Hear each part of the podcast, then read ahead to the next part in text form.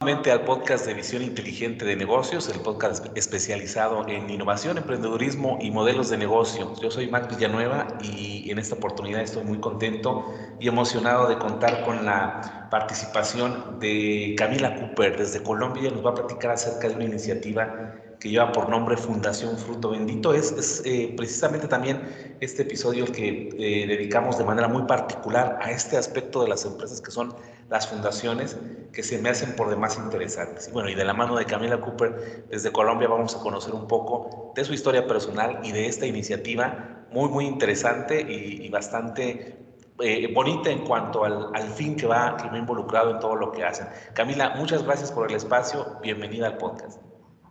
Max, gracias por abrir micrófono, por compartir esta historia de vida. Yo feliz desde Colombia contar todo este proceso, enamorar, inspirar y dar como ese aliento de que siempre se puede.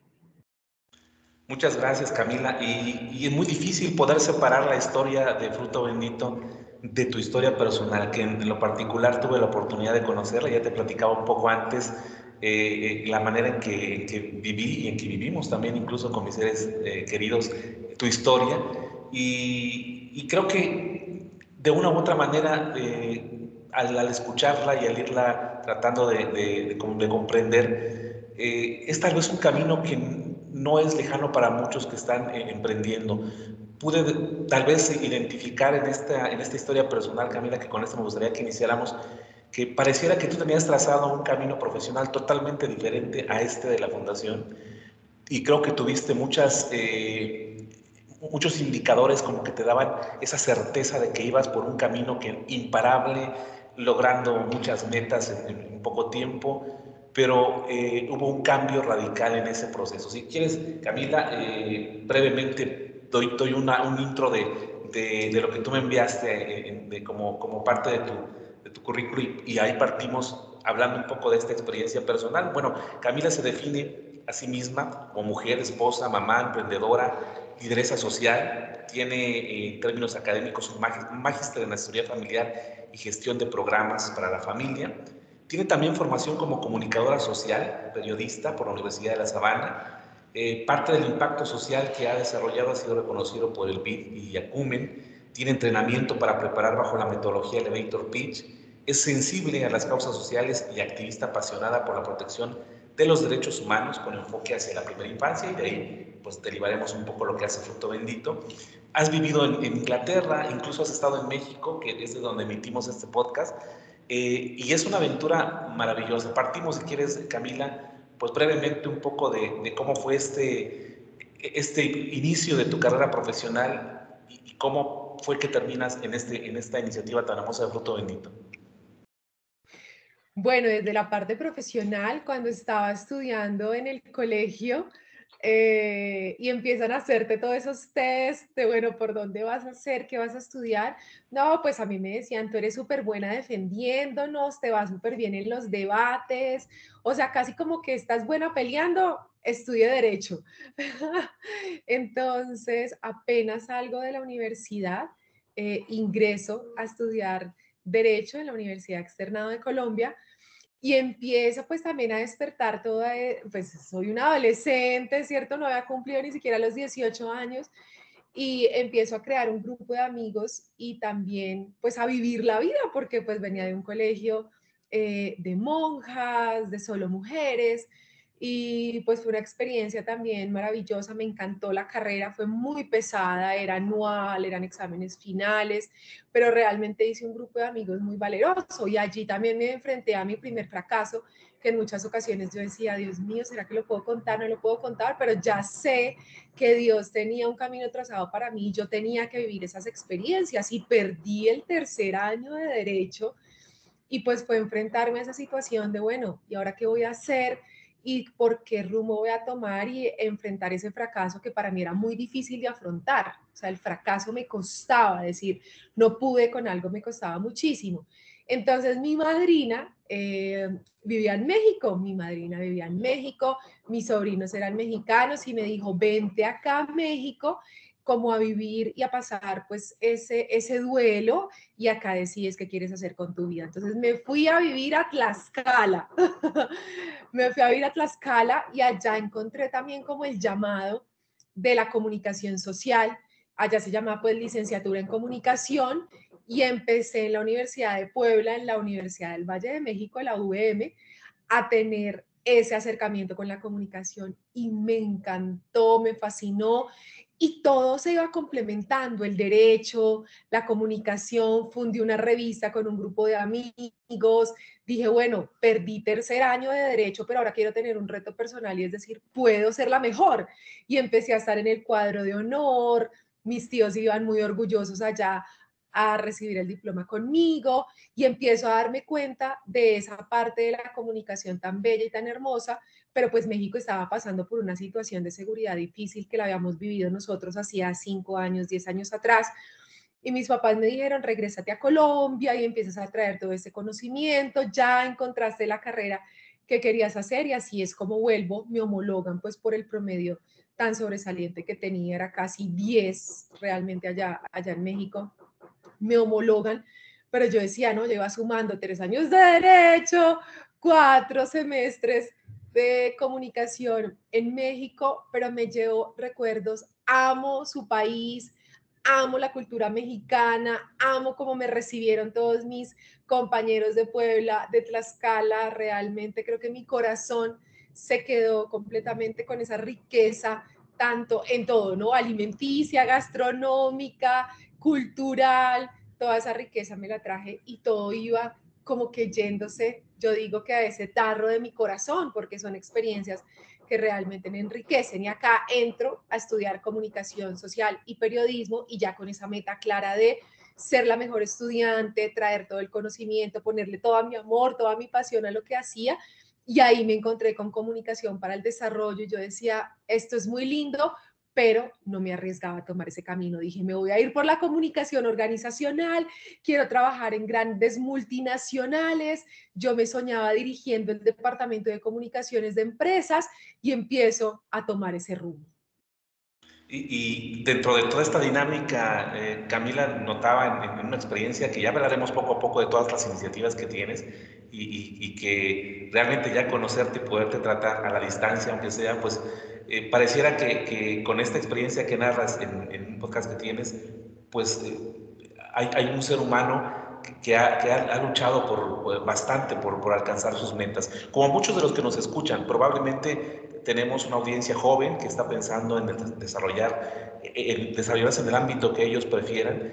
Y, y en esos sueños que vamos construyendo, pareciera que todo va eh, armándose eh, una, serie de piezas que realmente te van a llevar a proyectar un futuro profesional como el que tú tenías originalmente en ese plan personal a lograr. Eh, y, llega un momento en que en esta dinámica tienes la oportunidad también por iniciativas y, por querer lograr esta meta, después de vivir esta experiencia en México, también viajas al extranjero, viajas a, a Inglaterra y tienes también experiencias que creo, me, si tuviera que trazar tal vez un poco lo, lo, que pude escuchar en tu experiencia de vida, era como llegar a esa cúspide, como que pareciera que todo iba confluyendo cada vez más a, a esa meta definitiva. Hay una, hay una anécdota muy, muy curiosa que, que narras, eh, Camila, en la que eh, incluso tú llegaste a trabajar para eh, The Economist, ¿no? Estuviste en The Economist, pero platícanos un poco cómo estuviste para que la gente no se emocione demasiado. Mira, eso es una belleza porque yo como periodista, ¿no? Eh, yo aprendí inglés de grande. Yo, yo no estudié en un colegio bilingüe, mi mamá fue una berraca que tuvo que ser mamá solita, sacándome adelante, cumpliendo todos los sueños y trabajando durísimo. Eh, o sea, no teníamos, digamos, las posibilidades de yo poder elegir, quiero estudiar en la Universidad de La Sabana periodismo, quiero irme a Londres. No, la verdad, mi mamá yo creo que es un ejemplo de que no importa en qué situación nazcas, todo está en la mente y en lo que te empiezas a forjar y ella empezó desde abajo entrando en un banco y ahí fue progresando y me fue dando y construyendo alrededor de ella también para que yo pudiera tener esas posibilidades y creo que es lo más bello. Entonces me voy a Londres a estudiar inglés porque estuve becada eh, casi todos los semestres en la universidad gracias al promedio, tenía un promedio muy alto y me becaron con el 100% de la carrera. Y entonces cuando me iba a graduar, pues necesitaba hablar inglés para poderme graduar. Y pues no hablaba inglés. Entonces mi mamá pues me dijo, vamos, vamos a sacar esa, esa posibilidad de que te vayas a Londres. Y llego allá y entonces era como ellos me dieron la posibilidad de apenas llegaba a Londres, como un mes para que empezara a buscar, pero yo decía, pues yo quiero ser como mi mamá y yo quiero no tener que pedirles dinero, sino acá solita salir adelante este año que me iba a quedar en Londres, ¿no? Y entonces una amiga colombiana me dijo, no, hay estas oportunidades laborales, entonces de cleaner a limpiar, llegas allá cuando me dan la dirección del edificio donde tenía que entrar y llego yo al The Economist y yo decía, yo voy a decir que estuve en The Economist en Londres, solo que ahora que tú me lo preguntas, estuve fue de cleaner, afortunadamente, y no porque nada es deshonra, pero pues no me tocaba de cleaner ni pues lavando baños ni nada de eso, sino yo iba a los escritorios de los periodistas, les recogía sus tazas de café, las colocaba en la máquina para limpiar, les aspiraba el piso y les limpiaba sus escritorios. Pero estuvo en The Economist.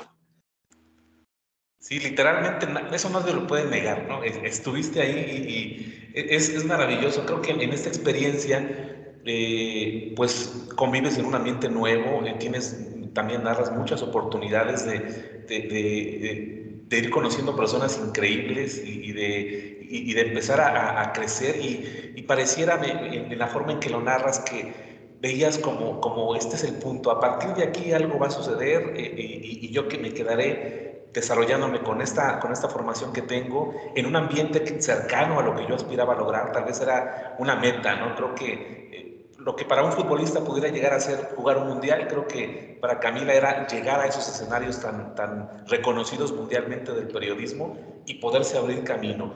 Eh, sin embargo, en tu estancia en este país, pues se van desencadenando también algunas otras circunstancias que al final van a ser un punto muy importante en tu vida, un, giro radical respecto a tu vida personal primeramente, que no es algo menor, que ya lo platicaremos, y posteriormente la luz que llega para ti eh, como un testimonio de vida que tú, que tú lo, manifiestas así, para poder llegar también y, dar más luz, sobre todo con esta iniciativa de Fundación Fruto Bendito. ¿Qué sucede ahí, Camila? Pareciera que vamos con una historia que va lanzándose hacia, hacia la cima, pero ¿qué pasa? ¿Cuál, cuál es ese, ese, ese punto que más viviste allá y, y, bueno, cuál fue ese elemento que podemos trazar como un antes y un después en tu vida?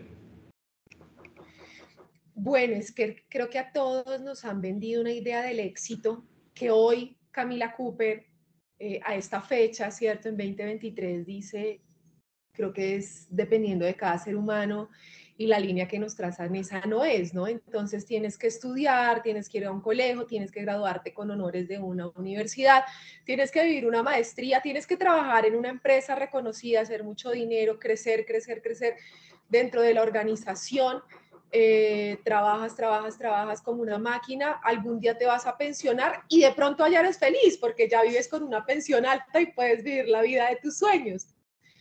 Pues yo creí que eso era así. Yo creí que tenía que desarrollarme profesionalmente, crecer dentro de una empresa, pues porque también quería eh, tener esa vida que tal vez pues veíamos en las redes, en las películas y pues que yo vea que mi mamá le había tocado tan pesado que qué felicidad que su orgullo fuera su hija, la primera mujer dentro de la familia que tuviera una maestría. Entonces, pues ese era, ese era el sueño, escalar dentro de una organización. Entonces, eh, termino mi, mi, mi práctica social en Londres, en un periódico latinoamericano, regreso a Colombia, me gradúo y empiezo y me devuelvo a Londres. Y ya empiezo a entrar dentro de una organización y a tener todo ese crecimiento, pero la Camila interna, la niña inquieta, la niña soñadora, la niña que no tenía límites, pues estaba viendo que esa no era la adulta que tal vez ella siempre había soñado, la niña que rescataba a los perros de la calle y los llevaba donde la abuelita, la niña que organizaba fiestas y programas para la familia y ponía a todos los niños, a los primos a bailar, o la niña que vendía eh, los artículos que tenía la abuelita en la miscelánea, areticos, pulseritas en el colegio para ayudar a la abuelita, pues esa no era la que siempre había soñado.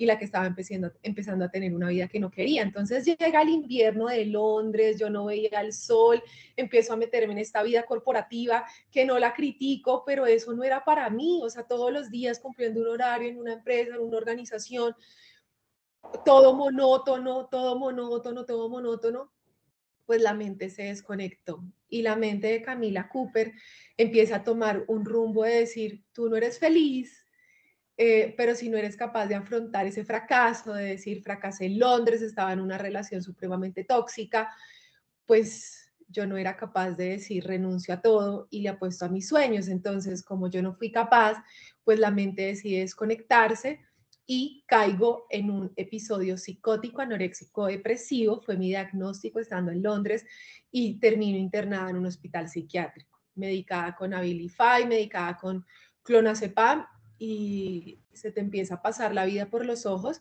y te das cuenta que no eres o que ese camino que estabas tomando que te decían que era el correcto, pues no era el correcto para ti, no era el correcto para cumplir mis sueños.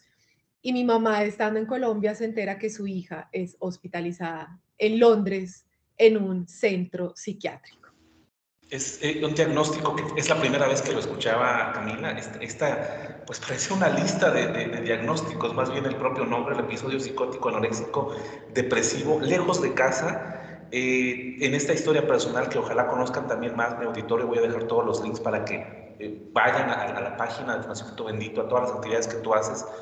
Había también mucha soledad, había un aislamiento, incluso ya ni siquiera con alguien cercano para poder eh, no sé, poder desahogar, poder hacer alguna especie de, equilibrio en todo esto que estaba pasando.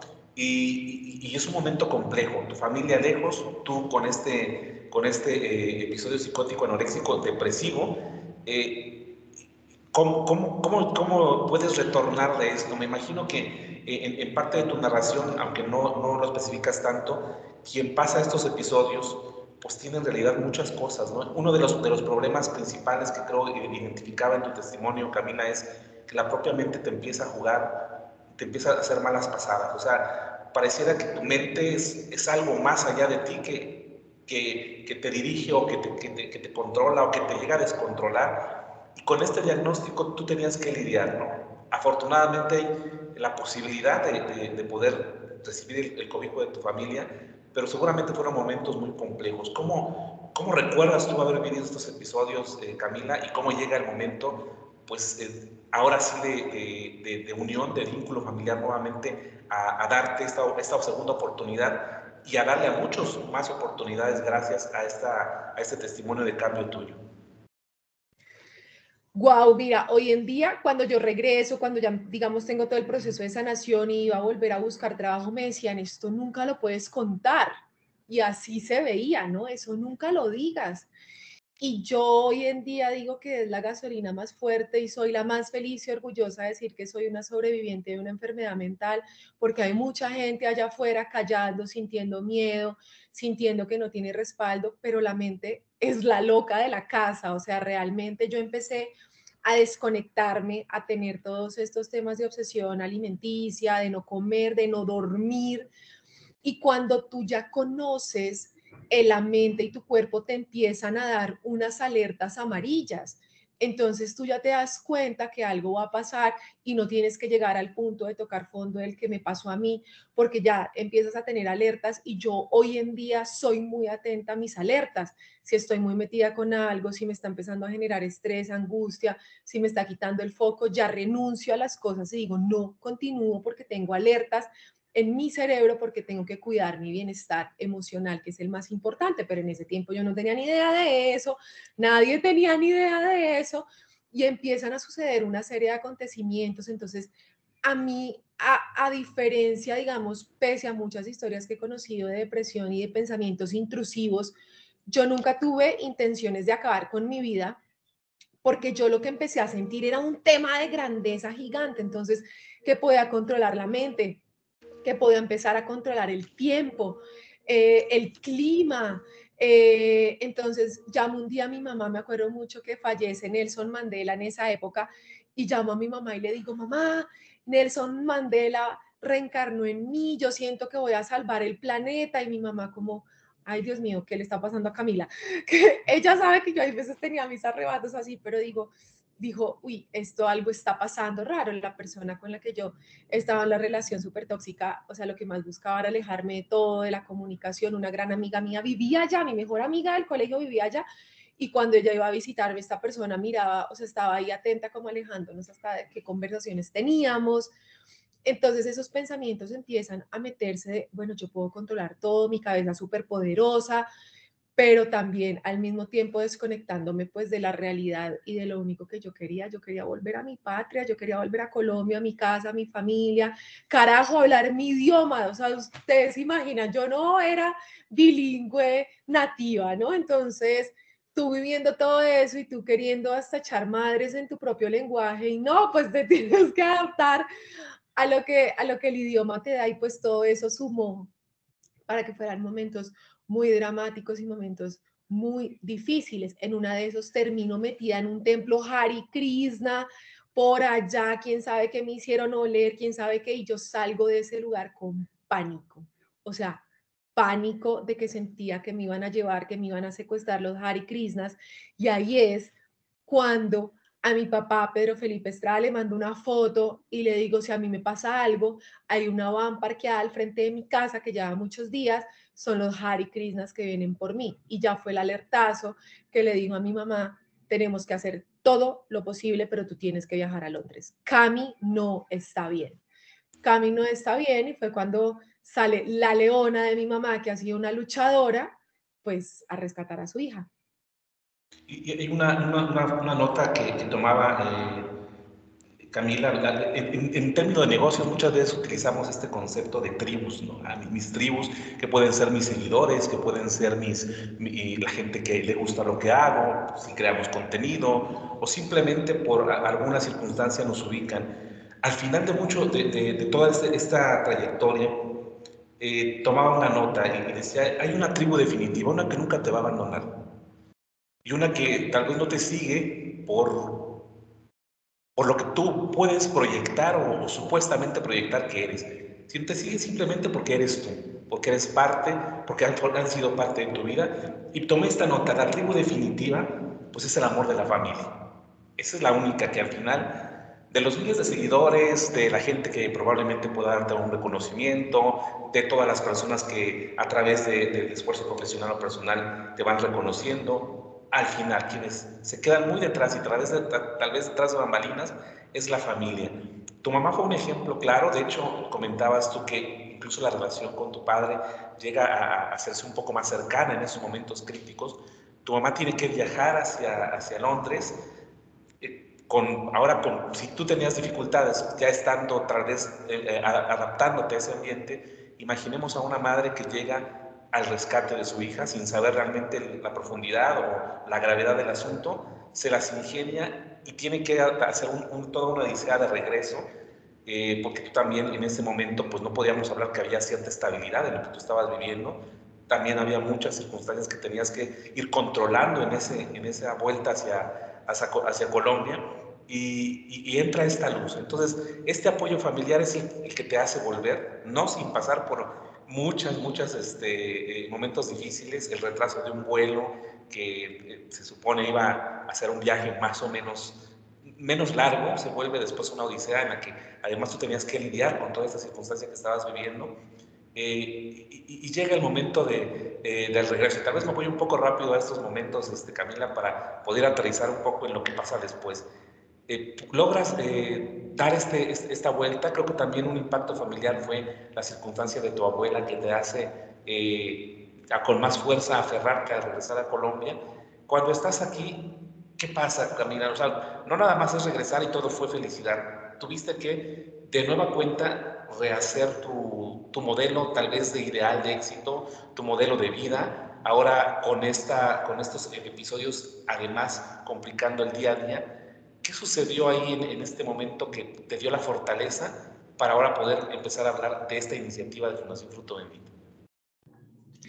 Bueno, primero, como tú dices, la tribu lo es todo. El amor y como lo tenemos en el eslogan de nuestra fundación y me lo tatué, el amor es la clave de todo y el amor de mi mamá de atravesar eh, países sin hablar ni siquiera el idioma, el amor de mis amigas que me estaban esperando después de ese vuelo, como tú dices, que se retrasó y que la cabeza todo el tiempo me decía que se iba a caer ese vuelo y fue tan difícil que se retrasó tanto y llegamos aquí a Colombia como a las 3 de la mañana y estuvieran ahí esperándome con bombas para darme ese abrazo de bienvenida, al de mi papá, mi papá, papá, Manuel, con el que volví a restablecer ese lazo, el esposo de mi mamá, Pedro Felipe, que también ha sido un padre maravilloso en todo este camino y todos ellos acogerme. Mira, yo pisé tierra colombiana y te lo juro que algo otra vez volvió a hacer clic. Obviamente tenía que sanar todo un tema de, de miedos porque no podía estar con multitudes, no podía estar en lugares públicos, sentía un miedo y una ansiedad muy grande,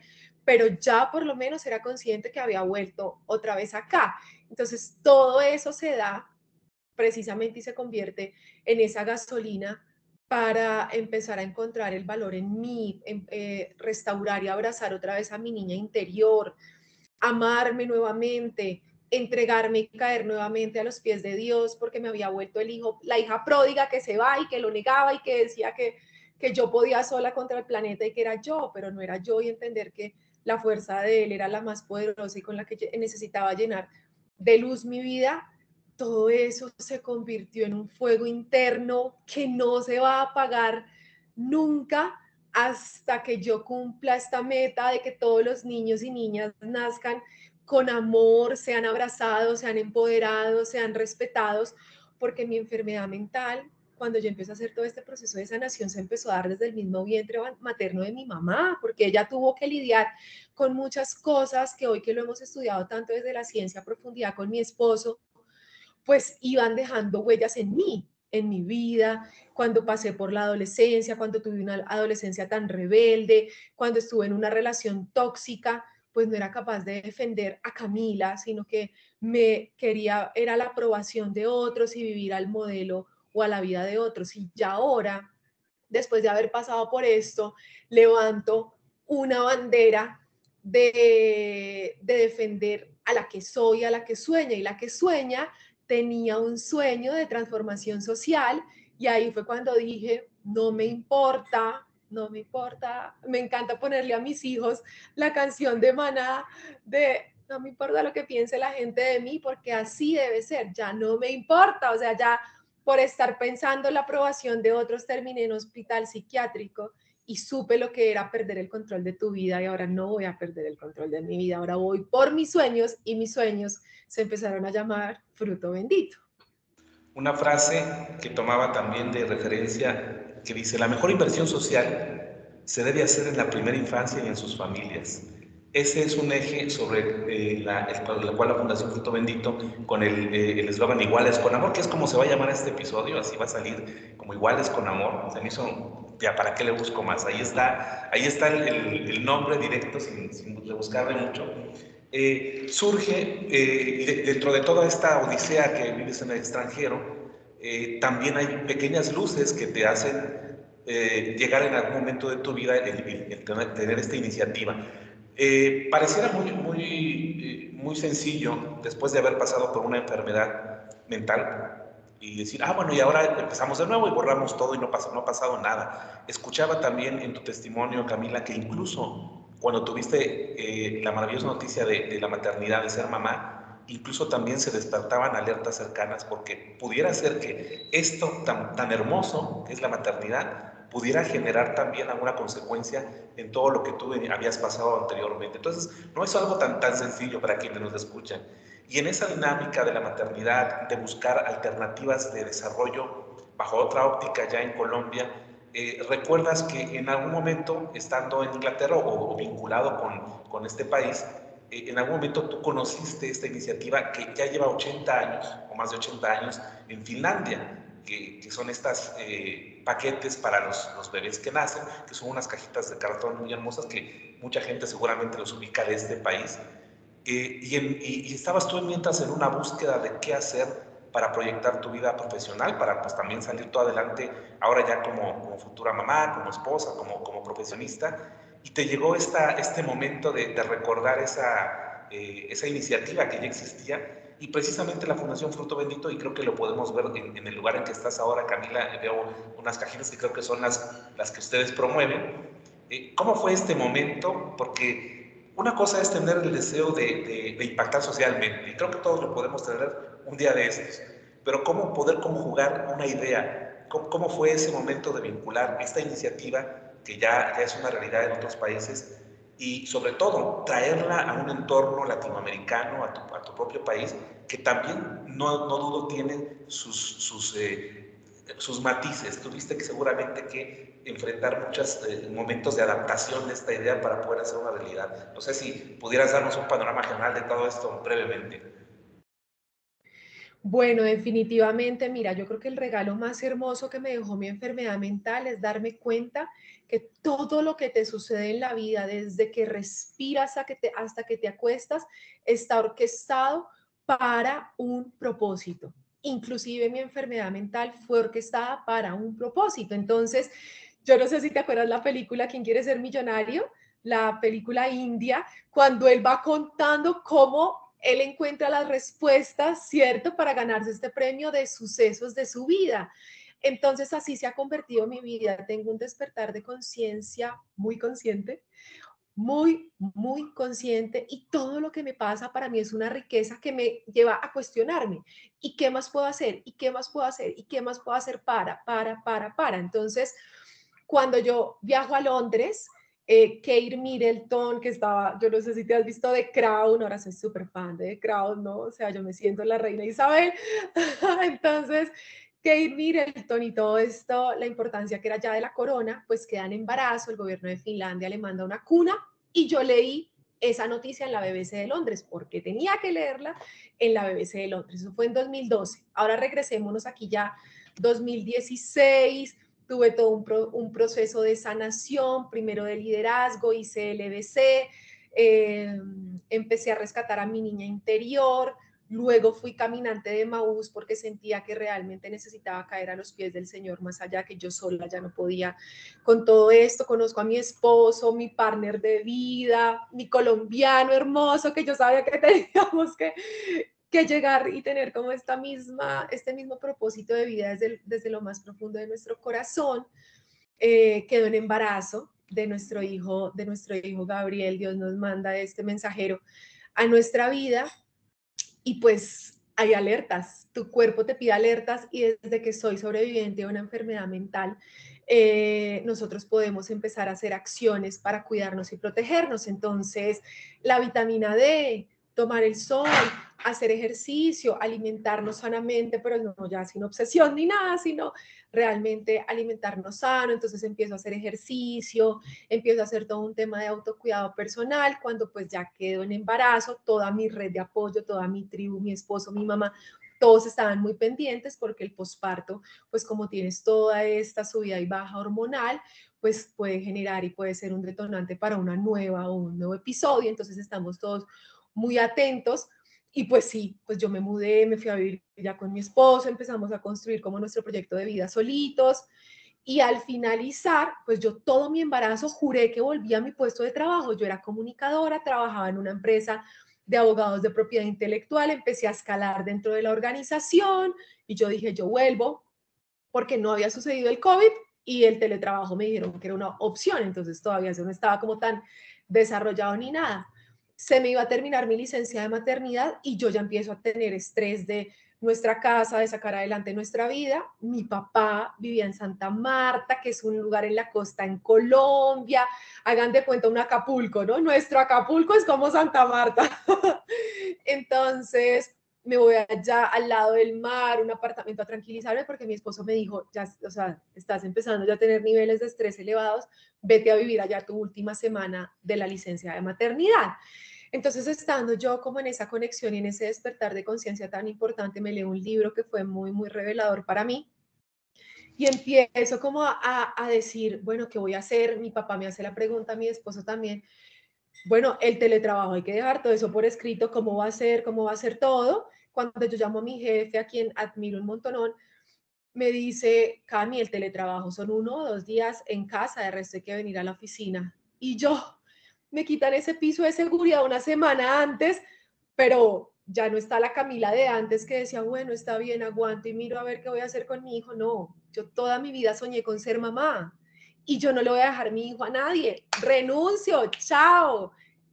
Me tiro al vacío de cabeza a ver qué va a pasar y yo decía, yo sé que algo va a pasar. Entonces, ese día que renuncié y que le dije a mi esposo que renunciaba, yo me quedé en vela toda la noche y yo decía, ¿qué voy a hacer? Yo tengo que hacer algo, ¿qué voy a hacer? ¿Qué voy a hacer? Y ahí es cuando Dios me manda ese regalo tan hermoso, porque te manda alertas o tú las ves o no las ves. Y yo la vi y en redes sociales alguien compartió la noticia de la BBC de Londres, de Finlandia, ¿se acuerdan? 2012 yo leyéndola en Londres. Y yo dije, yo quiero hacer esas cunas en Colombia. Mi hijo había, había estado hospitalizado, apenas nació, literal, porque yo no lo sabía lactar. Terminó en una unidad de cuidados intensivos y yo decía, los papás pasamos por tantas cosas que yo quiero hacer las cunas. Esa noche no dormí, empecé a investigar las cunas de Finlandia, cómo estaban en el mundo, qué pasaba, qué sucedía.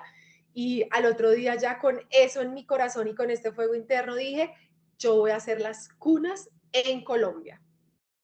Y este es el, antecedente, podríamos decir, de la Fundación Fruto Bendito. Eh, ¿qué, tan, ¿Qué tan sencillo fue iniciar este este momento de eureka, de, bueno, ya, ya tengo esta solución y a partir de aquí no nada más eh, eh, voy a sentirme mejor como persona, como mamá, como mujer, sino también esto va a impactar. Yo, yo sé y logré identificar que, que el amor también a, nuestro país siempre es bueno. Bueno, tú lo manifiestas mucho, el amor a Colombia, porque es una iniciativa eh, abierta para todos. Pudiéramos pensar que, que es algo... Eh, que, va para cierto sector, pero eh, es iguales con amor. De hecho, la frase iguales con amor la vamos a tener que recordar varias veces porque es una iniciativa pensada para todos. Van a conocerla y voy a dejar los links como ya mencionaba. ¿Qué tan, ¿Qué tan difícil fue, después de que aterrizaste esta idea, empezar a poner manos a la obra y decir, bueno, vieron barreras, eh, la gente dijo, esto no va a funcionar, esto nada más funciona en Finlandia y por muchas razones aquí no va a funcionar ¿A qué te enfrentaste inicialmente,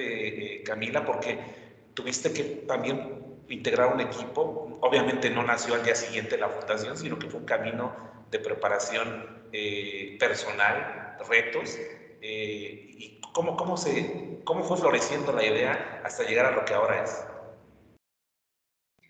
Mira, yo me acuerdo que yo esa noche escribí en un cuaderno cuál era ese propósito mío. No eran las cunas para decir, ay Dios mío, ahora voy a renunciar y yo quiero ser millonaria y quiero tener mucho dinero porque ese es mi propósito. O sea, encontrar realmente ese porqué de Simon Sink, o sea, es encontrar el por qué carajo yo de verdad estoy haciendo esto desde lo que me mueve de las entrañas. Y yo lo escribí, yo decía la cuna tiene que convertirse en esa posibilidad de que las madres como yo que queremos estar con nuestros hijos estemos. ¿Por qué? Porque una madre que puede estar de tiempo completo con su hijo dedicándole amor, respeto y empatía, es una madre que va a cuidar ese tesoro y es un bebé que va a tener amor y es un bebé que va a tener seguridad y es un bebé que no va a tener que pasar, si Dios así lo quiere, por una enfermedad mental el día de mañana. Entonces yo empecé a decir, yo tuve mi enfermedad mental porque sucedieron muchas cosas en la vida que no había conocimiento en ese entonces, que a mi mamita le tocó sola sacarme adelante, que le tocó dejarme porque me tenían que cuidar, porque ya tenía que salir a trabajar y también estuve expuesta a muchas cosas cuando ya tenía que irse, porque no pudieron estar conmigo. Entonces yo empecé a ir para atrás, para atrás, para atrás desde lo que me había pasado a mí y yo dije, es prevención.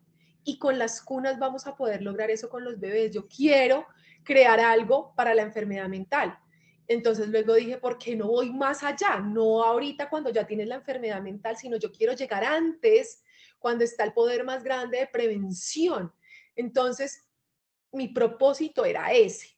Y la cuna se convierte es como en ese motor que ya lo encontramos después de mucho tiempo de trabajar en todo ese pitch y es ese contenedor de oportunidades para llegar a las familias.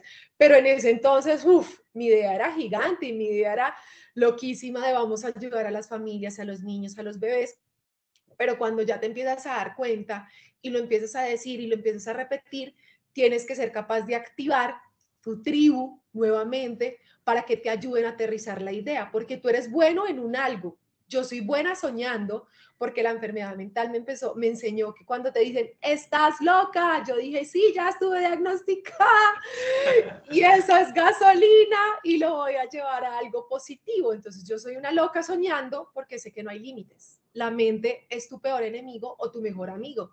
y yo la volví mi mejor amiga para decir no hay límites, pero ahora tienes que activar tu tribu y tu red para que te ayuden. ¿Y cuál es la forma de hacerlo? Contarlos a todos. Entonces, cuando yo trabajé con los abogados de propiedad intelectual, y como te digo, todos son cápsulas que la vida te da para que lo uses, siempre aprendí, las ideas no se protegen, así que hay que contarle a todo el mundo las ideas para que te lleguen y te ayuden a sacar esa idea adelante y no ser egoísta con la idea.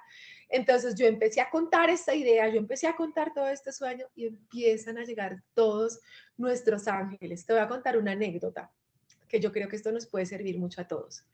Cuando yo empecé a investigar las cunas de cartón, en México ya existían y en México estaba Luciana Biondo haciendo las cunas y yo dije voy a recurrir a ella para saber cómo hacerlo, para traerlas a Colombia, para que la hagamos de manera conjunta. Y Luciana es un ser con un corazón súper generoso y gigante. Y Luciana me compartió, me dijo las vamos a hacer, las llevamos a Colombia. Y cuando ya íbamos a hacer las cunas, como se hacían en México y las íbamos a traer a Colombia nosotros, pues yo me reúno, mi papá, el esposo de mi mamá, es un empresario muy exitoso en Colombia, ha sido emprendedor, tiene una, es un planeador estratégico, pues súper estratega. Mi esposo también cuando ya empezó a escuchar todo este conocimiento, mi papá en Santa Marta también me decían, primero él se sentó, Pedro Felipe, y me dijo, con la planeación estratégica, ¿tú cómo vas a traer cartón? O sea, hablando así, ¿no? cartón cuando en Colombia producimos cartón. ¿Tú cómo vas a traer eso de otro país a Colombia cuando acá lo hacemos? Dos, ¿cuál es tu propósito que mueve tu entraña? Entonces yo le conté, salvar a la primera infancia. Entonces decía, Cami, tu propósito es social. Tú lo puedes hacer. Y para que nosotros invirtamos y te apoyemos y te saquemos adelante, tú lo debes hacer sola. Tienes a tu esposo que es creador de marcas, él te puede crear tu propia marca, trabajaste con abogados de propiedad intelectual, tú no estás infringiendo ningún delito porque no hay un acuerdo, no, o sea, es una idea que tú también la puedes hacer acá. Ustedes se imaginan, yo no dormí esa noche, yo decía, Dios mío, o sea, yo qué voy a hacer con Luciana, yo qué voy a hacer con todo esto, y otra vez vuelve ese empoderamiento después de haber pasado por una enfermedad mental. Tú puedes decir no y lo estás haciendo por amor, tú no estás haciendo nada malo y tú puedes decirle no porque tienes un sueño y una idea y lo puedes hacer. Y es mejor estar colorada cinco minutos que pálida toda la vida. Hablé con Luciana y mira cómo es la vida de Bella, que nos llevó unos años después a encontrarnos en España porque nos habíamos ganado, ella en México y yo en Colombia, un premio con el banco BBVA. Y fue ver su generosidad, su entendimiento. Y hoy en día digo, eso para mí ha sido una lección de vida hermosa desde el amor y todo, también tienes que superar estos momentos. Y algo que me quedó muy claro, a pesar de que yo escuché directamente, y voy a invitar a las personas que lo hagan también, tu testimonio en, tu propio podcast, ya llegaremos a eso, eh, siempre fue eh, eh, un trabajo conjunto y creo que es un mensaje bien importante para los emprendedores latinoamericanos. siempre ya estamos, creo, en un mundo en el que es muy difícil poder pensar que, todo podemos resolver. Tú, tú, lo resumías muy bien en este momento. Hay soñadores, hay aquellos que van a impulsar el hacer las cosas, eh, aquellos que, que, pueden incluso en, un, en, una barrera que ellos puedan ponernos, darnos una idea de, de, por dónde va nuestro, nuestro camino, para que pareciera que todo va perfecto cuando lo imaginamos, pero cuando empezamos a enfrentar situaciones legales, situaciones de logística, situaciones eh, no sé, operativas, permisos, lo que sea que, ocurra en cada escenario, son, son muy complejos. De hecho, eh, desde muy claro, desde antes nos, nos dejaban muy, muy en claro, hay, hay un para qué todo este, todo este proceso. Y, lo tomaba de, la página de la fundación. Queremos despertar conciencia en la responsabilidad que implica traer un bebé al mundo. Y es una responsabilidad que la podríamos resumir en tres aspectos. Lo mencionan ahí, emocionalmente, afectivamente y familiarmente. Este es como el, el para qué de, de, de, la fundación. ¿Cómo lo hacen hoy que ya lo mencionamos? Entrega de cunas, además viene acompañado de todo un paquete de, herramientas. Hay un plan que se ha, se ha, denominado el Plan Bendito de Educación, alianzas para realizar acompañamiento y brindar oportunidades. ¿Y de qué manera se logra? Al ser un fin social, cada donante o cada comprador de cunas permite sostenibilidad a mediano y largo plazo, porque si bien es un producto que para algunas familias puede ser accesible adquirirlo, para otras no. Y el fin social es que todos seamos iguales con amor. Vamos a ir justas, Camila, describiendo cada etapa. Primeramente eh, las cunas. Las cunas, después de todo esta, eh, este análisis posterior estratégico en, términos de, cómo desarrollarlas, actualmente las podemos definir, tomaba nota, son cunas de cartón corrugado. Además, las, las, la, impresión que tienen, y para quienes estén viendo el video podrán ver parte de las imágenes que están proyectando aquí, y los que están en, alguna plataforma de podcast, los invitamos a que se vayan a nuestro canal de YouTube a verlo. Eh, estas tintas son orgánicas, así están impresas con tintas orgánicas eh, y vienen acompañados, además de, no es simplemente la caja, es, hay un plan de educación que se llama Plan Bendito. ¿Cómo llegar a, esta, a, este modelo final? ¿Cómo llegaste a este modelo final, Camila? Y platícanos también de una vez en qué consiste este Plan Bendito de, de educación, que es como le han llamado. A mí me encanta esa historia porque definitivamente, como tú lo dices, esto es una red de muchos que nos hemos conectado con amor por el propósito de la Fundación Fruto Bendito. Entonces, imagínate, así fue, ¿no? Entonces, Santa Marta, ya llegué aquí a Bogotá, le conté a mi esposo, entonces vamos a hacer esto, Pedro Felipe ya nos dio todo el consejo y con Oscar nos sentamos un día, bueno, ¿cómo vamos a llamar nuestro proyecto?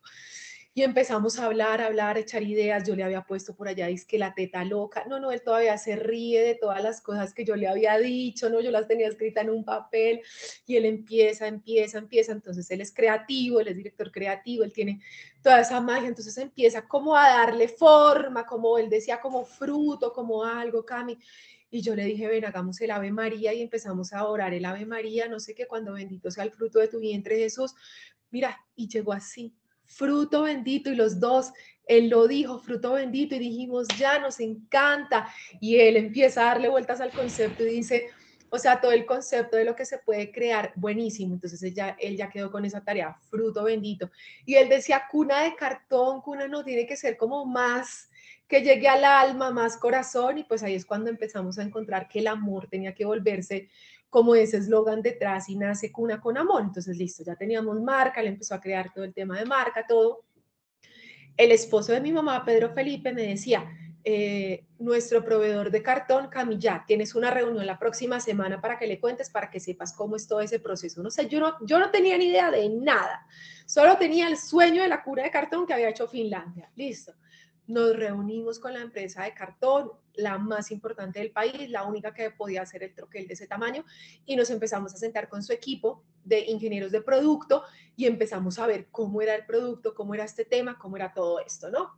Cuando nos dicen, y yo no, pues imprímanos 10 para ver, pues para probar, porque, o sea, no tengo ni idea de nada. No te imprimimos menos de mil cunas y yo, yo eso suena como harto, yo no tengo dimensión de cantidad, ¿no? Entonces yo, mil, bueno, ¿cuánto es eso en, millones de pesos para pagarlo? No nos mandan la cotización, nosotros no teníamos ese dinero, cero, ¿no? Entonces, eh, mi mamá, o sea, definitivamente uno siempre debe recurrir a su núcleo primario y mi núcleo primario era mi mamá. Mi mercado natural era mi familia. Y entonces mi mamá dice, Cami, confiamos en ti, o sea, te apostamos a ti, yo voy a ser tu primera inversora, yo te presto el dinero para que imprima las cunas. Entonces, cuando ya era la base y era la tapa, mil bases y mil tapas. Entonces nos dicen, listo, empezamos todo el proceso, diseño, todo, mi esposo, expertos, todo el tema, ¿no? Cuando dicen, va, ¿a dónde tiene que llegar el camión de la empresa para entregar las cunas? Y yo llamo a mi esposo y le digo, ay esposo, pues llenamos la sala de nuestro apartamento, o sea, es un apartamento de 90 metros, ¿cuánto tendrá la sala? Dice Cami, eso no cabe ni siquiera en la sala, o sea, eso no cabe ni siquiera en el ascensor, no pueden subir eso. Y yo, Dios, ¿y ahora qué vamos a hacer? El papá de mi esposo estaba acá en Colombia, él vive en Ecuador, la casa de sus abuelitos, pues es una casa muy amplia, tenía abajo un espacio muy amplio, y Oscar le comentó todo cuando dicen, tráiganla acá a la casa de los abuelos. O sea, y así se empiezan a aparecer los ángeles. Llegó el contenedor cuando llega un camión gigante y yo decía, Dios mío, ¿qué es todo esto? Bueno, vamos para adelante. Yo me acuerdo que yo me paré al frente de todo eso, o sea, se llenó todo una, un sótano, toda una parte de abajo, eran mil cunas, eran mil tapas. Y yo miré y Dios, estamos contigo, no hay de otra. Entonces, lo que te decía, hay que pedir ayuda, pedir ayuda el taller de liderazgo que habíamos hecho, teníamos un grupo de WhatsApp y los grupos de WhatsApp sirven para hacer miles de preguntas.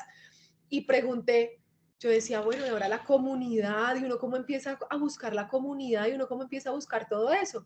Y pregunté en el grupo, ¿hay alguna médica, alguien que haya trabajado con bebés? O sea, lo más cercano era que yo había sido mamá y sabía que existían los ginecobstetras o pediatras. Entonces, una médica que había hecho el curso, Cata, dijo, yo conozco una gran amiga que ha trabajado con bebés canguros, bebés prematuros, te voy a sacar una cita con ella y la doctora Julieta, amiguísima mía hoy en día, médica, científica, experta en plan canguro, bebés prematuros, otro ángel que llegó. Mira, me voy yo a la cita con ella. Gabriel tenía por ahí seis meses, era chiquitico, tomaba leche materna, puro alimentaba a punta de teta. Llego yo a la reunión con ella y le digo, doctora, buenos días, mucho gusto, qué pena, puedo darle aquí pecho a Gabriel, no sé qué no, pues es que tenemos este proyecto de cunas, ya hicimos el pedido de las cunas, pero pues cómo llega uno a la población, ¿no? O sea, ¿cómo hace uno esto? Y ella fue el ángel que Dios nos tenía que mandar, o sea, ella dijo, mira, hay que crear un plan de educación, hay que trabajar con la comunidad, hay que pensar mucho más allá de las cunas, y ya te tengo un proyecto. En diciembre, esto era noviembre, en diciembre, la Fundación Plan Canguro en la ciudad de Medellín va a hacer un evento vete a la ciudad de Medellín con este prototipo que tienes y allá empiezan a ver qué pasa con Plan Canguro. Bueno, pues nos vamos, o sea, no hay que tener miedo de arriesgarse, hay que probar, hay que prototipar, hay que ver, bueno, la gente está dispuesto a recibirlo, la gente está dispuesto a aceptarlo, porque si se queda uno planeando y planeando y planeando, pues te quedas en planeación y no te arriesgas, hay que arriesgarse. Agarramos la camioneta con mi esposo, nos fuimos con tres cunas viajamos de Bogotá a Medellín, que eso son más o menos unas siete horas en carro, y nos fuimos a ese evento. Hoy en día seguimos trabajando con Plan Canguro, seguimos trabajando con Red Sanar. Entregamos nuestras primeras cunas en diciembre, les enviamos 54 cunas para empezar a hacer la prueba. Y hay que arriesgarse. Y, esta historia eh, también viene en una línea de tiempo, déjenme decirles, la página está bien fabulosa, hay una línea de tiempo, es, es, pueden ver muchas fotos de todo lo que se ha impactado, porque la fundación ya lo mencionabas Camila, no nada más fueron las cunas, fueron escalando con toda esta ayuda de expertos a algo mucho más grande. Lo que se busca es la protección de la primera infancia, bueno, parte de esto son las cunas ecológicas, eh, hay un plan de educación para las familias, acompañamiento, oportunidades, y una misión que mencionas aquí, transformar a Colombia sembrando amor desde el nacimiento, incluso basados en esta cita bíblica de Jeremías 1.5, ¿no? Te conocí desde antes de nacer, te conocía desde antes, antes de, nacer, te amaba, y creo que si tuviéramos que, que trasladarlo en, una, en, en, algo tangible esta cita, creo que lo que hace va muy, muy apegado. Una cita tan pequeña, Jeremías 1.5, está resumiendo mucho de lo, de, lo, que han logrado. De hecho, el nacimiento eh, como tal de, este proyecto de, Unas con Amor, en 2016 creo que está el acto histórico del, nacimiento de, ya de, este proyecto que va tomando la, forma de, este de lo que ahora es, eh, la Fundación Fruto Bendito,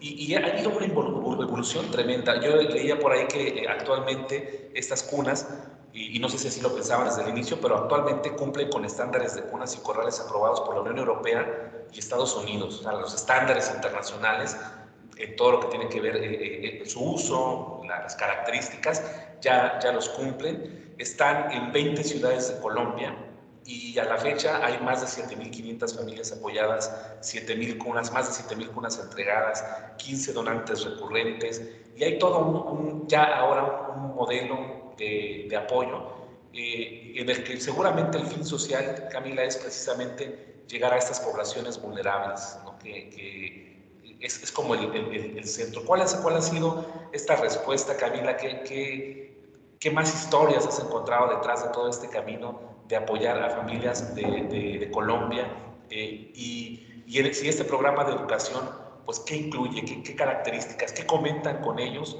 para precisamente llegar a esa meta de ser iguales con amor. Mira, yo, yo creo que lo más lindo de este proceso y lo que siempre recomiendo a los emprendedores y todo es que nunca te dejes de cuestionar esos dolores, en el dolor del otro, en las cosas que te conmueven, en lo que te da rabia, en lo que te da injusticia, siempre te preguntes, ¿qué puedo hacer yo? ¿Qué granito de arena puedo aportarle a eso? Y a mí me duele ver en las noticias que maltraten a los niños, que maten a los niños, que haya feminicidio, que las mujeres no se puedan defender y tener el control de su vida o soñar o ser mamás al mismo tiempo. A mí me duele leer en grupos toda esa violencia que se vive sin importar en qué situación tienes, si tienes dinero, si no tienes dinero, si entonces, yo creo que día tras día es lo que me mueve el alma, decir, ¿qué más puedo hacer? Mira, yo me levanto a las 3 de la mañana y levanto a mi esposo, esposo, esposo, tengo esta idea, me duele esto, ¿qué podemos hacer? ¿Qué podemos hacer?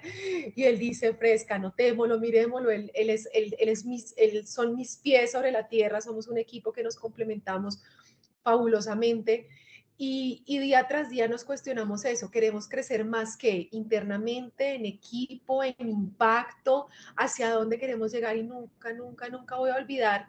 Eh, nosotros queríamos entregar cunas, Joana Badamón tiene una fundación, es una influenciadora, una eh, persona muy, muy reconocida en Colombia, muy, muy famosa en nuestro país y yo creo que ya internacionalmente también, y ella tiene una, fundación que trabaja con mujeres eh, privadas de la libertad en cárceles, y yo decía, yo quiero llegar allá con mis cunas porque las mamás deben saber que el niño no sabe en qué circunstancia vive y pueden estar con ellas y podemos sembrar amor. Pues me la encontré en un avión para hacerles corta la historia y así Dios me va poniendo todas las cosas que yo le pido.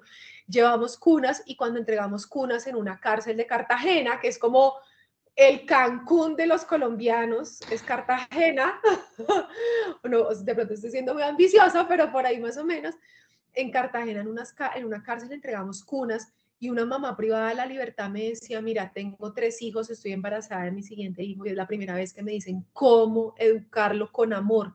Y en nosotros eso siempre se va a quedar en el alma y así tengo un millón de historias porque realmente lo que llevamos este, este conocimiento a familias hemos conocido la idiosincrasia de nuestro país, entendemos lo diverso que somos, entendemos que no todas tienen la misma circunstancia de ser madres, adolescentes, por las mismas características y hemos aprendido que no creamos juicios, sino que enriquecemos el conocimiento y ofrecemos oportunidades para que tú elijas qué quieres hacer con tu vida. Entonces de eso se trata. Y hay un modelo denominado así, es un proceso de asesoría familiar como sistema significante, así tal cual es como la descripción técnica. Y, eh, en este camino para llegar a, esta, a esta meta, pues obviamente el modelo se tiene que sustentar de alguna forma. Hay, diferentes opciones de apoyo, eh, se me hicieron bastante interesantes también porque y creo que aquí pueden haber muchas ideas para innovar en aquellos que tienen este enfoque social. Hay los donantes recurrentes, las familias eco, que es decir, familias que adquieren una cuna para ellos y parte de este, este ingreso pues permite que más familias que probablemente no tengan el acceso por recursos disfrutar también de los beneficios. Y la igualdad se logra por medio de otros, eso también es muy interesante. Creo que el, el, dar de otros al final se replica y creo que también eso puede ser un motivante muy, muy hermoso. En México decimos hay una frase que cuando nace un bebé decimos que trae la torta bajo el brazo, es decir, que, que viene acompañado de, mucha, de mucho amor y de muchas cosas positivas para la familia. Y, y esta, este, este modelo permite que ese nacimiento de, del bebé eh, el, poder otorgar estas cunas a un bebé, pues también trae un beneficio inmediato a través de la, de la, Fundación Fruto Bendito. Hay también un modelo que se llama Regalos con Sentido. De hecho, es, hay, es un diseño de una, parece una artista eh, colombiana, Manilla Mercedes Salazar, tomaba nota por ahí.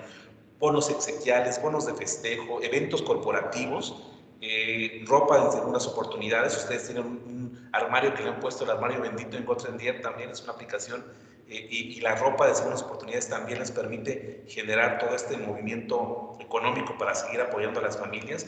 Y hay un libro que se llama Iguales con Amor, bueno, hashtag Iguales con Amor, democratizamos el conocimiento. Todo esto eh, va alimentando el, mecanismo de apoyo de, de, la Fundación Fruto Bendito. No sé, Camila, si quisieras darnos un panorama así, tal vez muy amplio porque son varias iniciativas, de cómo les ha ido con, con todas estas iniciativas y, cuál es la respuesta, porque pues, es un proyecto para familias colombianas que se alimenta del amor de más colombianos.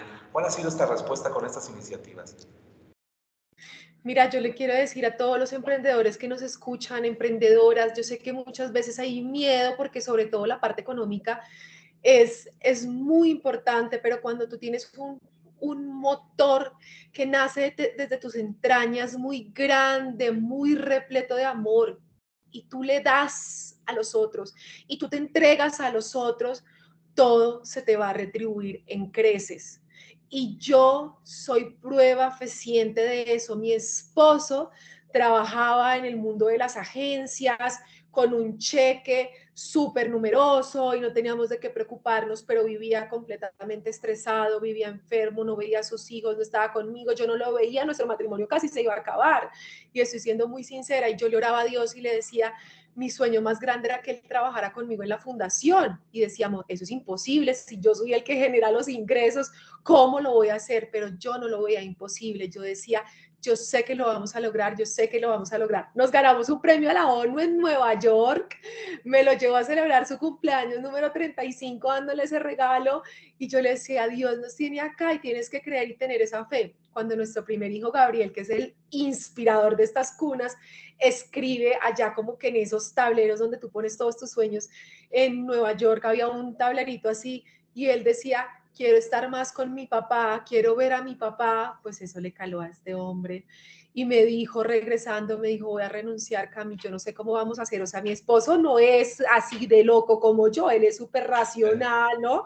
Él tiene esa parte de números súper clara y me decía, yo no sé, es como, yo voy a agarrar tu mano y me voy a tirar al vacío porque confío en ti y se agarró conmigo de la mano y entró a trabajar en la fundación en enero del 2020, antes de que llegara el COVID.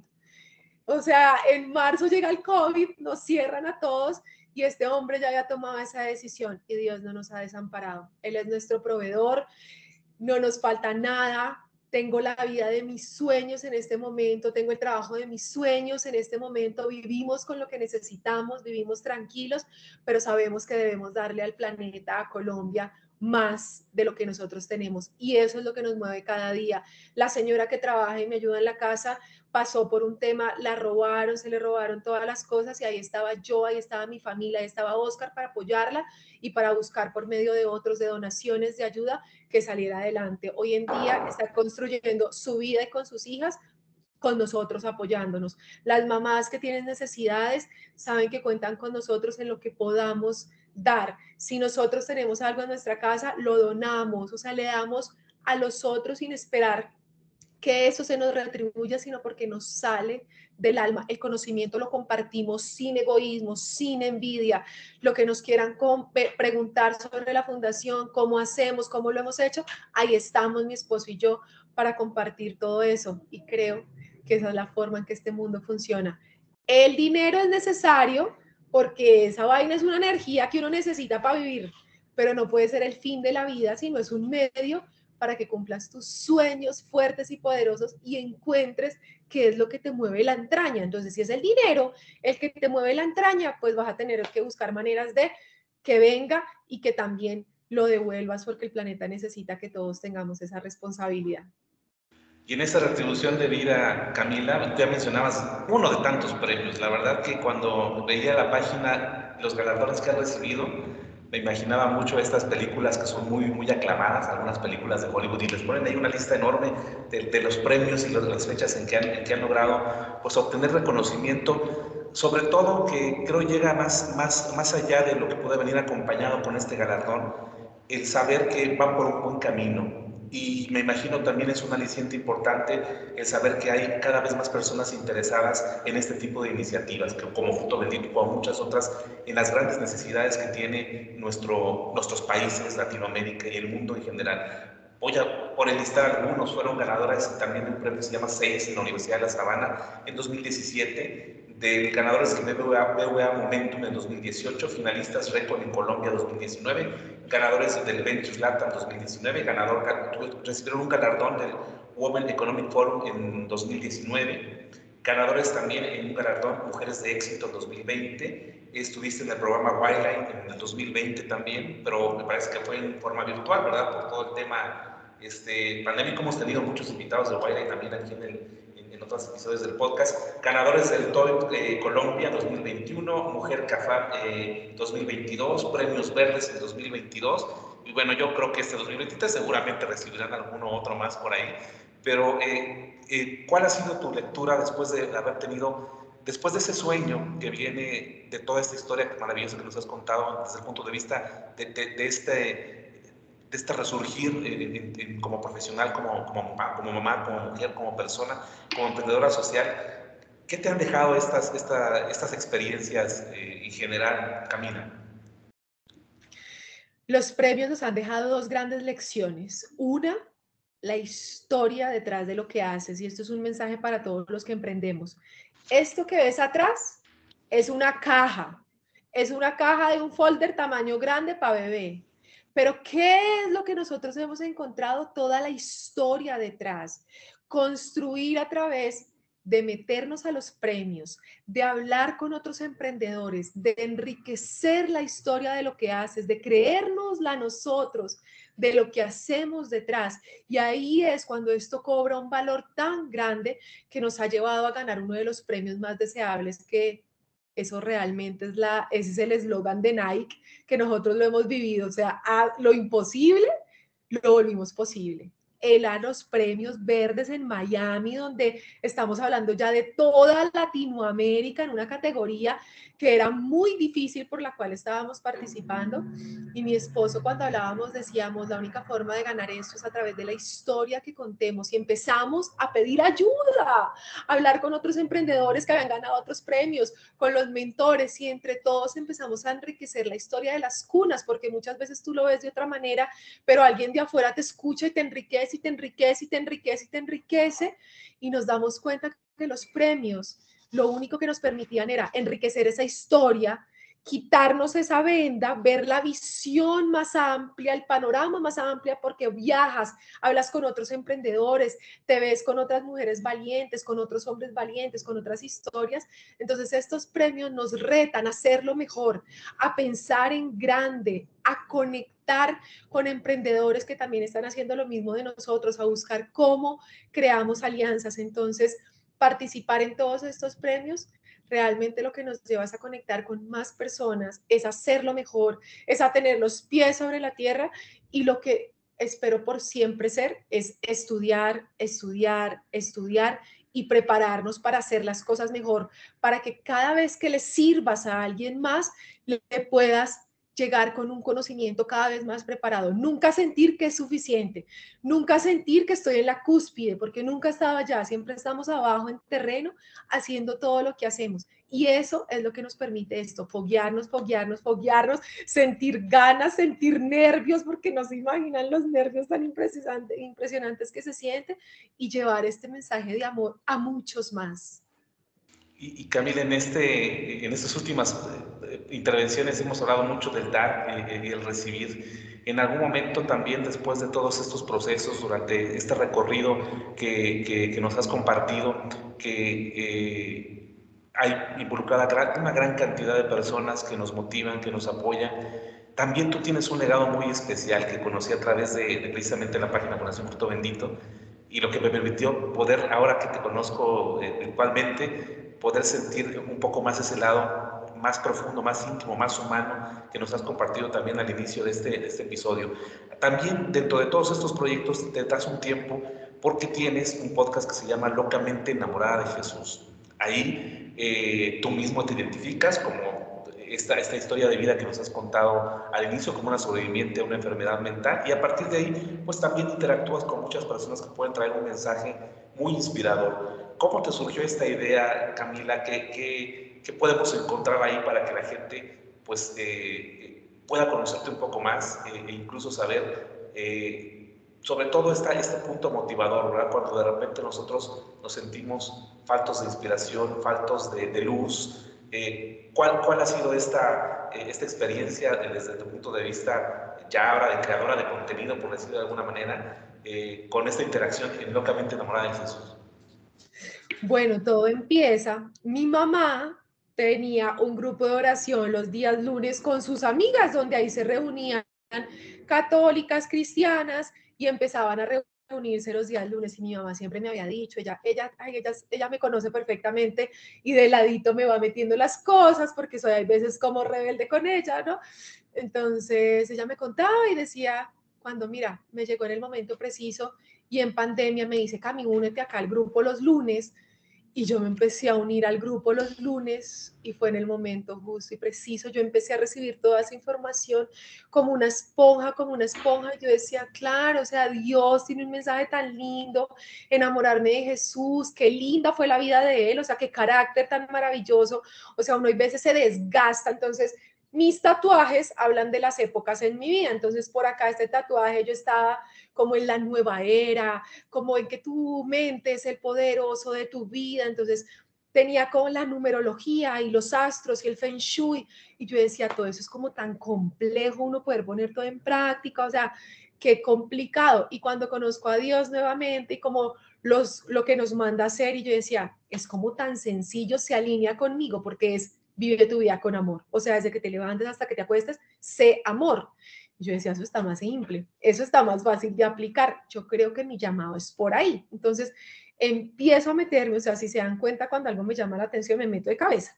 Entonces, empiezo a meterme con todo mi ser, con todo mi espíritu, empiezo a leer la Biblia, empiezo a levantarme a las 4 de la mañana y empiezo a sentir, acuérdense que yo estuve loca literal, cuando tus pensamientos dominan tu vida, y yo decía, ¿qué tal que no sean mis pensamientos, sino que yo sienta que Dios me habla a través de la Biblia, de su palabra, y yo soy capaz de escucharlo en la oración, en el momento de meditación, cuando estoy sola?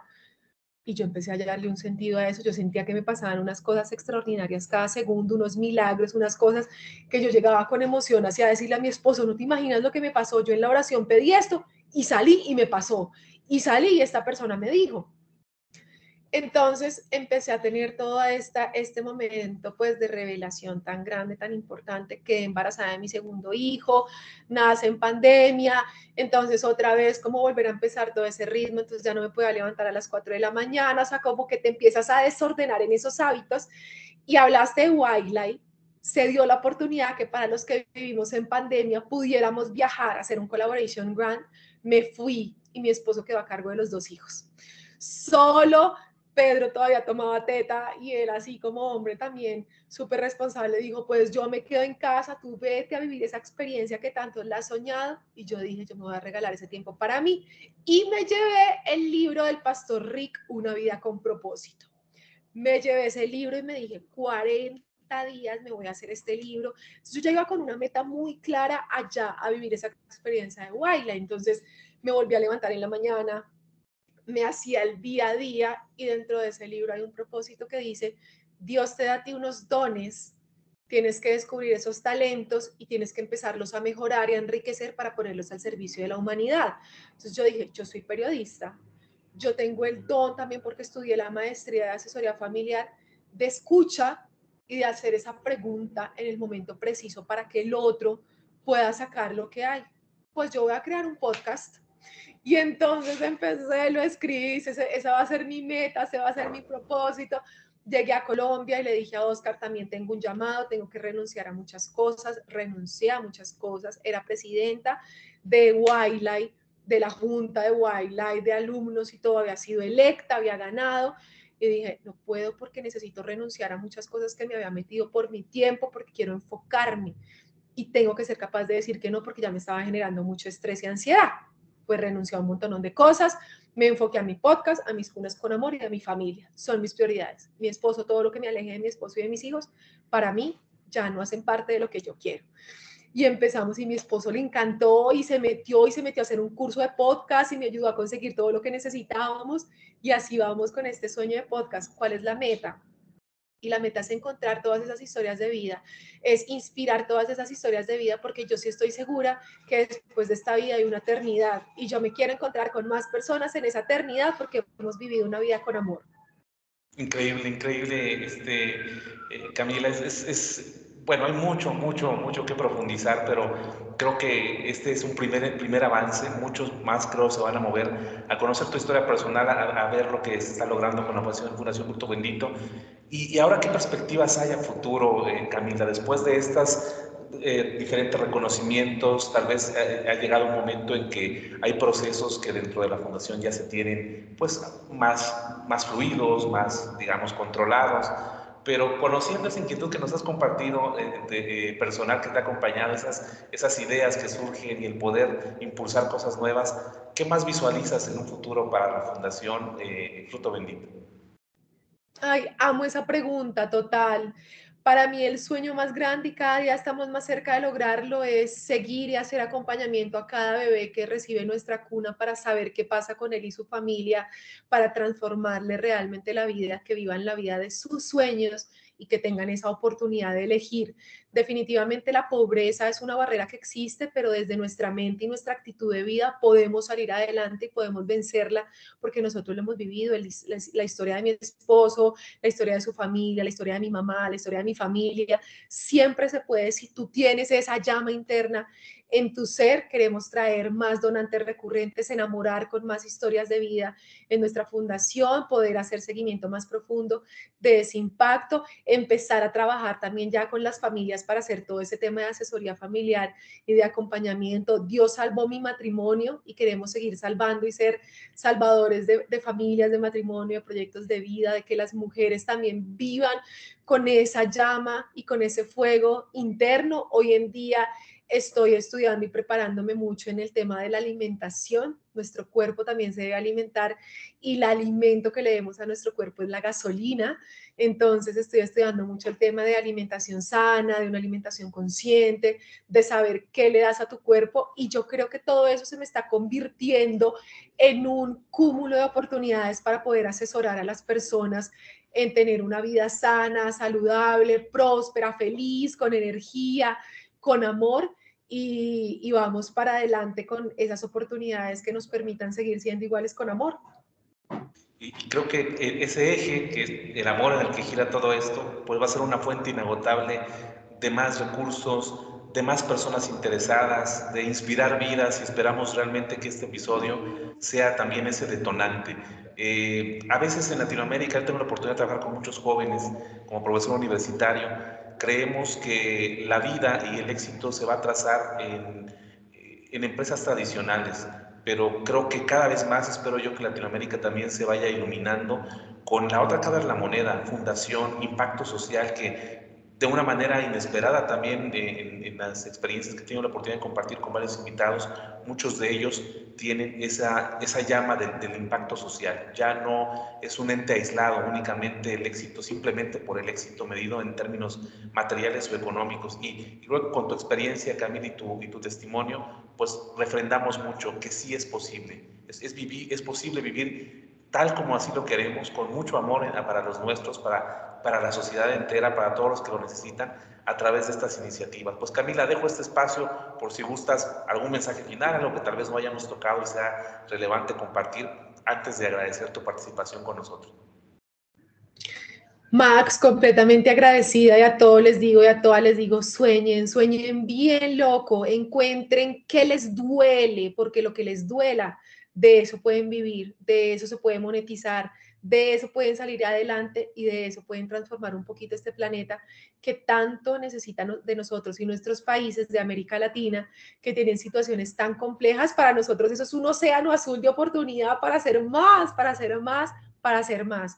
Salte de tu zona de confort, sacúdete un poquito y verás que esta vida es muy sabrosa por vivir. Muchas gracias, Camila. Gracias por, por este espacio.